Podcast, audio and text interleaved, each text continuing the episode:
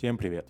Вы слушаете подкаст «Слон смотрит синематограф». Здесь мы говорим о кино, о том, что находится рядом с ним, слева от кино, справа от кино, что нас ждет впереди и что, как нам кажется, мы уже оставили позади. Меня зовут Владимир, и сегодня мы поговорим про франшизу Джон Уик.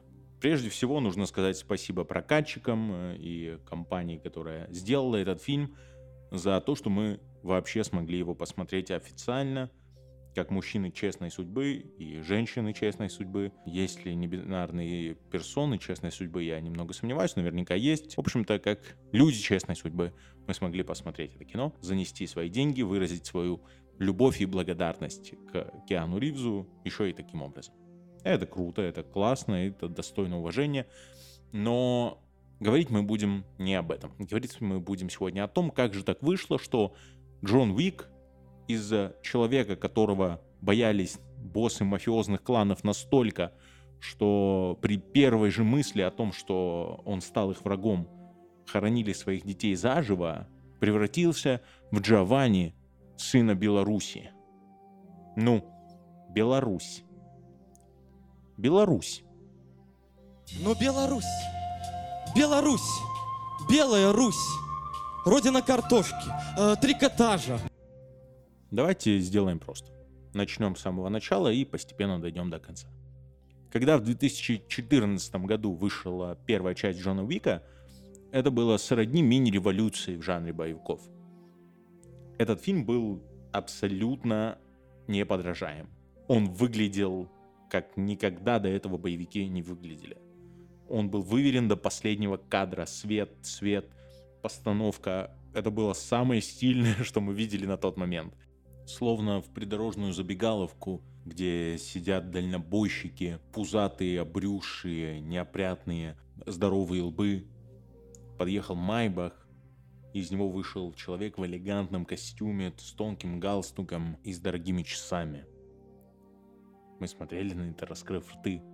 Но помимо безупречно выверенного стиля, о котором я не вижу смысла слишком много говорить, если ваш боевик не выглядит так же, то даже не смейте мне его предлагать. В успехе первого фильма есть еще несколько составляющих. Это сам герой Киану Ривза, это тот загадочный мир убийц и ассасинов, который был выстроен вокруг взаимодействия с Континенталем, и выверенный экшен — Вспомните, как нам представляют Джона Уика.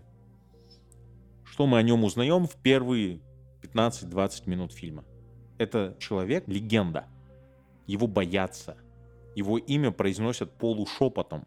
Главный злодей звонит договориться с ним из-за того, что его сын оскорбил Джона. Он готов пойти на любые условия, лишь бы спасти сыну жизнь.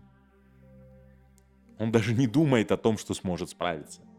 Это настолько интересное представление, настолько переворачивающее взгляд на привычного героя боевика. Мы же привыкли, что герой всегда слабее обстоятельств. Обстоятельства давят героя, он должен их превозмочь, он должен возвыситься, совершить подвиг, как древнегреческий герой, как Геракл, он должен отрубить гидре головы, хотя мы изначально понимаем, что шансов мало. Здесь же все совсем иначе. Здесь уже сам Джон предстает перед нами абсолютно неостановимым чудовищем. Силой, которую невозможно никак унять. От него можно только бежать и прятаться. Это супер интересно, потому что мы изначально знаем, нам все об этом говорит, что Джон Вик дойдет до своей цели. Он совершит свою месть. Он обязательно убьет главного своего обидчика. И мы смотрим за тем, как он движется по этому пути. Мы не особо переживаем за то, что он умрет где-то по дороге, потому что в первые 20 минут фильма не просто кто-то, а глава серьезной мафиозной группировки, не последний человек в преступном мире, нам явно показал, что он боится его. Хотя мы, как зрители, на этот момент еще даже не видели героя Океану в деле. Что он может. Конечно, потом мы удостоверимся, что правильно делали, что боялись его. Но первые 20 минут просмотра мы даже не знаем, на что способен Джон. Но наше ожидание уже подогрето настолько, что мы сидим как будто бы на раскаленных углях и ждем первой боевой сцены. И, о май гад, первая сцена экшена в фильме вообще не разочаровывает. Крутая перестрелка переходит в рукопашку с интересной и сложной хореографией. Все это выглядит шикарно, звучит шикарно. И самое главное, что здесь понимаешь про Джона, это то, что человек профессионал. Он не делает лишних движений. Все его пули летят в цель. Каждое его действие выверено и точно. Перед нами буквально механический станок по производству трупов.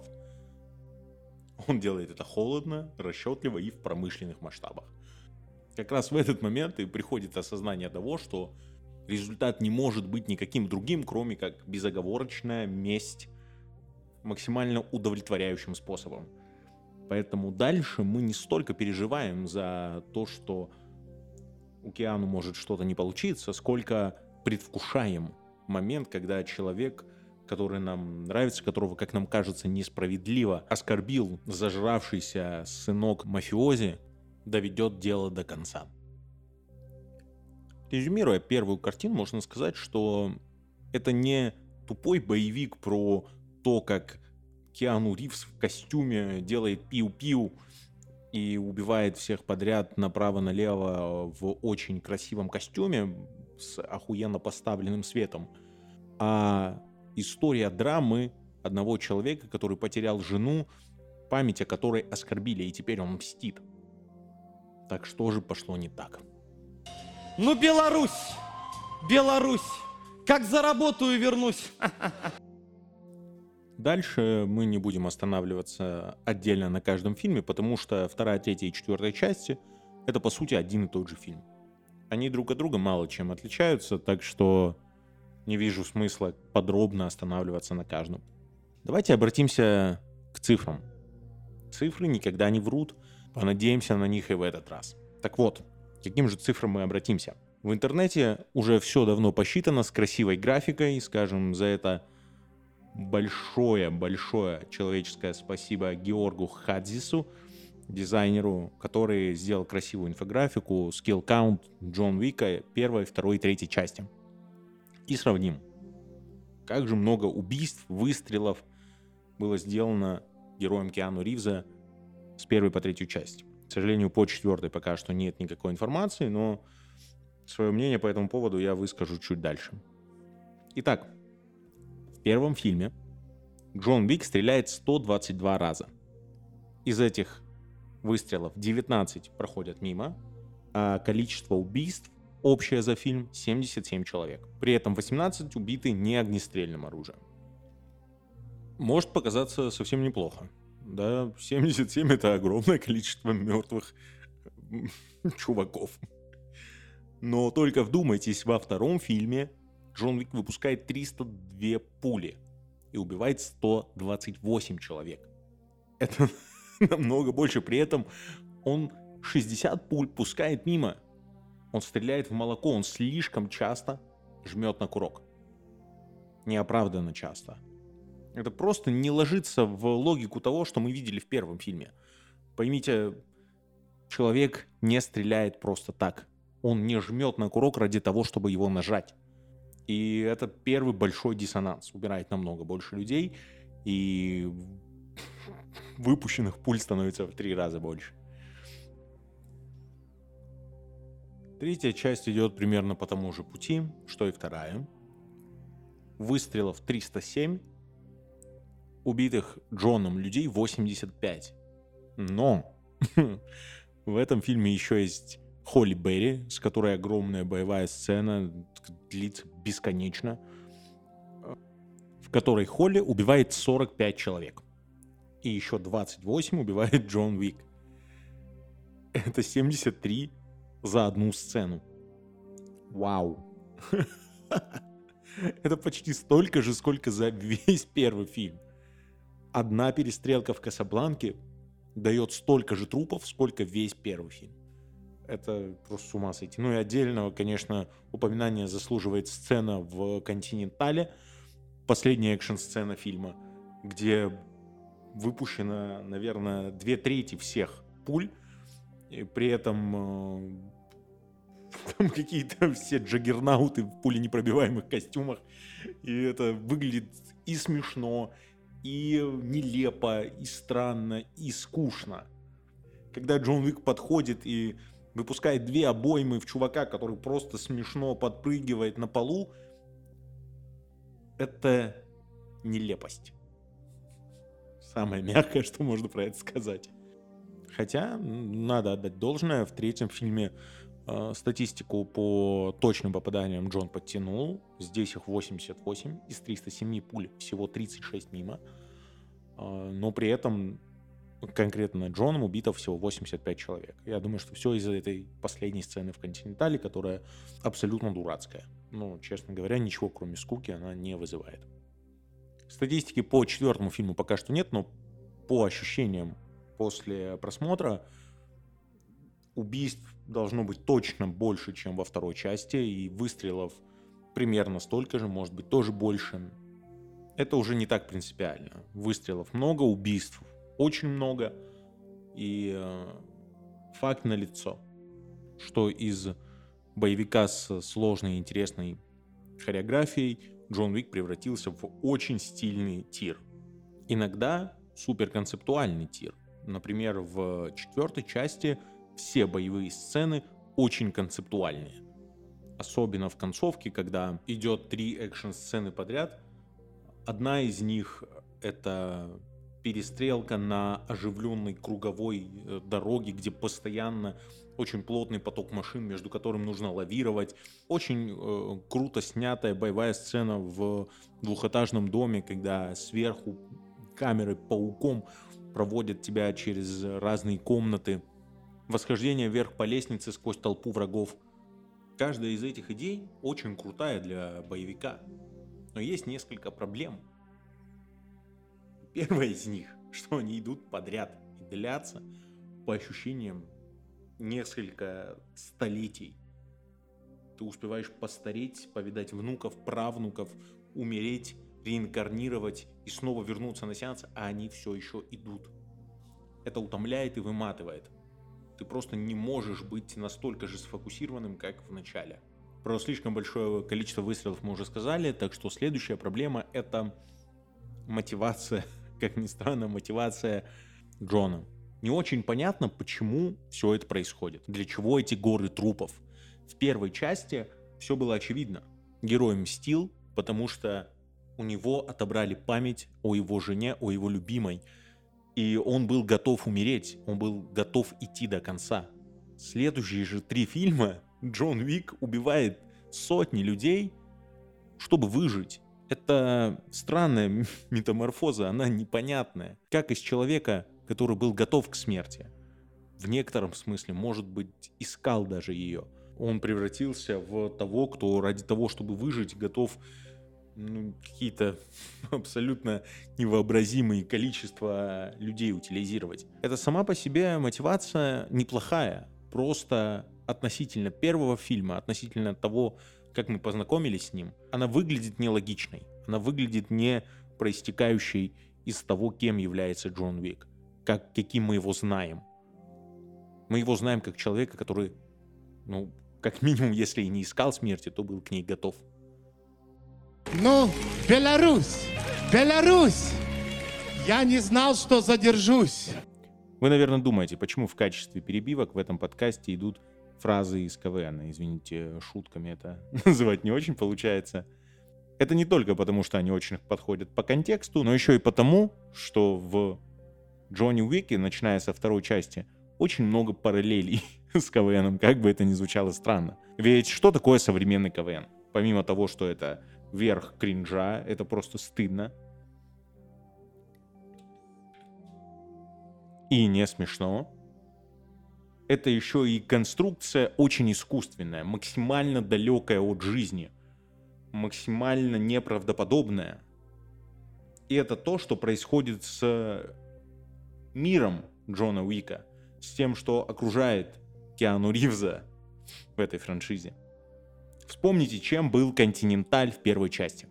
как нам его показывали, как нам рассказывали об этом закрытом мире суперубийц, и мега-киллеров и прочей живности.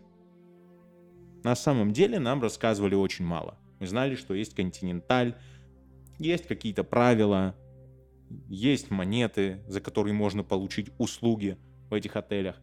И это чувствовалось как вершина айсберга. Мы знали, что очень много скрыто от глаз. Но автор позволял работать нашему воображению.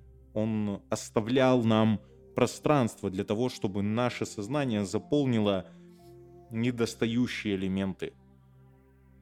Все равно у вас не складывалась в голове полная иерархия того, что можно делать, что нельзя, кто где, кто как управляет, чем.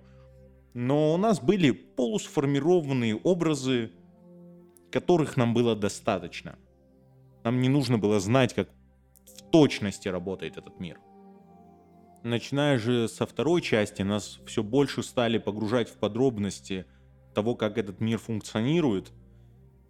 И это было большой ошибкой, потому что они не справились с тем, чтобы показать это или интересно, или хотя бы правдоподобно. Вообще, хорошее правило. Вместо того, чтобы придумать много плохеньких объяснений, лучше не давать объяснений вовсе. Так можно и больше интереса к вселенной сохранить, и себя дураком не выставить. Здесь же пошли по другому пути. Отсюда и появляются все эти пуленепробиваемые пиджаки, в которых от автоматной очереди можно отмахнуться, как будто это муха, пролетевшая мимо. Какие-то странные женщины, сошедшие с ретро-плакатов, все в наколках, работающие на доисторических компьютерах, оформляющих заказы по телефону. Где бы ни появился Джон Уик, каждый второй в этом месте убийца от э, уличной скрипачки до бомжа, который собирает мелочь. Главный герой телепортируется из места в место абсолютно без каких-либо трудностей. Я веду к тому, что само по себе это неплохо. Есть форсажи, которые очень угарные, смешные. И такие фильмы тоже имеют место, и от них можно получить много удовольствия.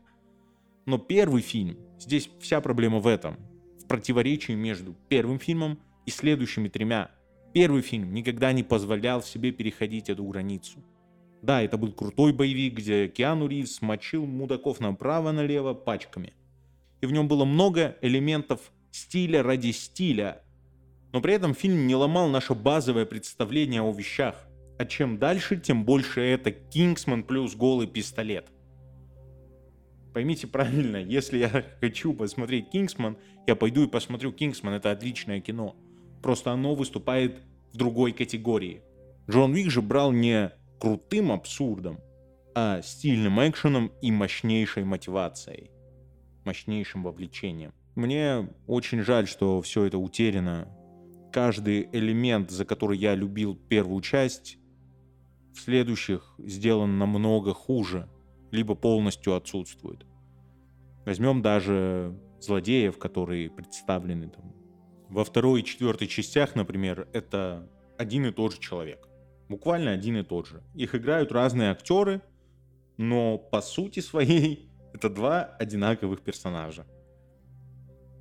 Молодые, напыщенные, амбициозные засранцы – которые очень сильно хотят убить Джона Уика, не жалеют на это ресурсов, денег. И самое главное, и то, что их делает просто обычными злодеями, которых мы видели миллиард. Они действительно верят, что они умнее, хитрее, сильнее и смогут убить его, смогут победить. Это создает очень обыденную динамику во взаимоотношении Джона и злодея весь интерес, который был в первой части, сходит на нет. В третьей же части это вообще никакой не злодей, это просто какая-то баба, которая ходит пафосно. Говорит, у вас осталось, блядь, 7 дней. До свидания. Я пришлю своих джаггернаутов. Ну, удачи. И мало того, что эти фильмы втроем противоречат первому, так они еще и внутри себя умудряются друг другу противоречить. Например, в третьей части Джон Вик идет к самому главному главе Ассасинского ордена. Он стоит выше всех, выше правления кланов, выше отелей. И чтобы найти его, устраивается эта перестрелка в Касабланке. И как ему сообщают, где найти этого человека? Ему говорят, иди по пустыне, и когда ты будешь на пороге смерти, иди дальше. И тогда, если тебе повезет, ты найдешь его и сможешь с ним поговорить. И он так и делает. Он отправляется по пустыне, идет, красивые кадры, как в Анчартеде, где он идет по пустыне. И действительно на пороге смерти находит э, блуждающий э, караван, блуждающую ставку главы Ордена Ассасинов. Там его заставляют отрубить себе палец, как в игре Assassin's Creed, и отправляют дальше на службу. С чего начинается четвертая часть?